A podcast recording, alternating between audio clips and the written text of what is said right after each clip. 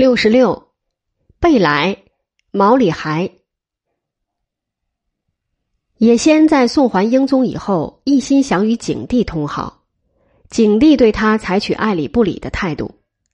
原因是，一则怕也先提出苛刻条件，二则宣府与大同有杨洪与郭登两个得力将领在镇守着，京师固若金汤。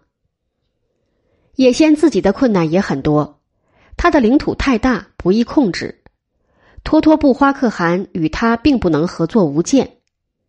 脱脱布花与土木之变以前便不主张对明用兵，也先叫他攻辽东，他攻得并不卖力。而且当也先从北京郊外撤退以后不久，脱脱布花便派了使者先来，对明单独媾和，种种迹象显得他不甘心做傀儡。两人终于在景泰二年一四五一年的十二月兵戎相见，脱脱布花战败，逃到郭尔罗斯部部长彻卜登那里，于次年某月死在彻卜登之手。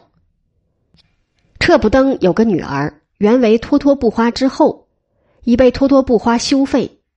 彻卜登记仇，而脱脱布花茫然无知。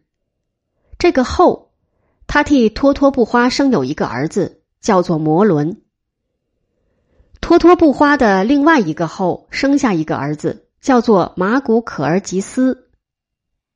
也先于战胜脱脱布花以后，自立为可汗，称大元天圣可汗。到了景泰五年，被自己的支愿阿拉打败，逃走，于景泰六年死在永谢部族的部浑之手。阿拉在黄金史上称为阿拉克他木儿丞相，是镇西地方的人。不久，阿拉被北元的一个领袖打败，失势，不久便死。这个北元的领袖叫做贝来。贝来在不知何时，可能是景泰六年，但蒙古源流说是壬申年，景泰三年，拥立脱脱布花的儿子马古可尔吉斯。这位马古可尔吉斯据黄金史说死于基儿年。这基儿年蒙古源流说是癸酉，景泰四年，而且补充了一句在位一年。我看蒙古源流完全弄错。第一，贝来无法与也先未拜以前，在景泰三年便拥立了马古可尔吉斯。第二，贝来到了天顺六年二月，上见于明史英宗后记。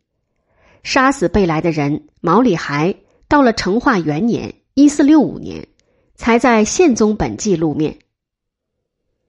成化元年是乙酉年，也是一个基儿年。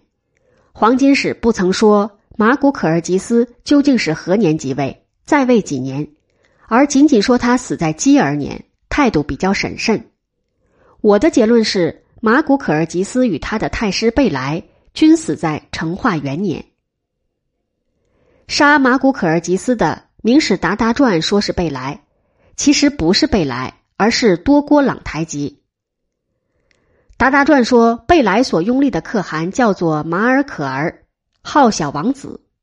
到了天顺六年之时，马尔可儿继续与贝来相仇杀。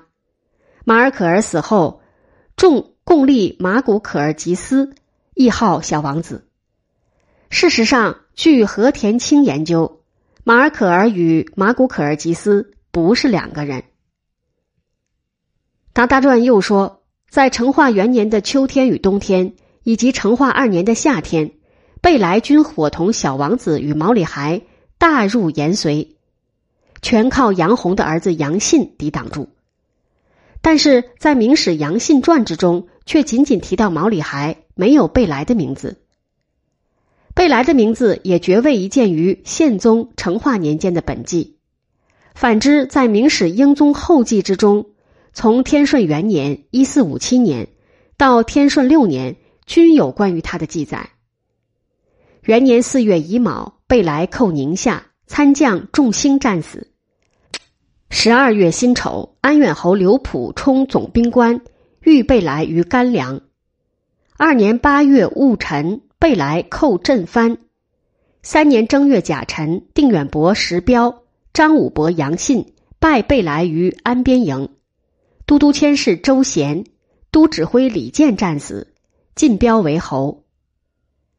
四年八月甲子，贝来三道入寇，大同总兵官李文、宣抚总兵官杨能遇之。癸酉，贝来入雁门，略新、代、朔诸州。九月庚辰，贝来为大同右卫。五年四月癸巳，兵部侍郎白圭督陕西诸边讨贝来。六月丙子，贝来寇河西，官军败绩。壬午，兵部尚书马昂总督军务，怀宁伯孙汤充总兵官，率经营军御之。这便是所谓西征军，在出发以前便于七月庚子日遭遇到曹吉祥与曹钦的造反，由孙汤在深夜中纠集起两千多人平了乱子。七月戊午，都督冯宗充总兵官，御寇于河西，兵部侍郎白圭、副都御史王弘参赞军务。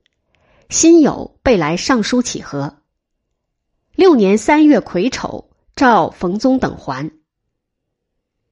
贝来乞和的原因不像是畏惧冯宗、白圭、王弘等人的进讨，而可能是他与毛里孩或别的北元领袖之间有了很激烈的冲突。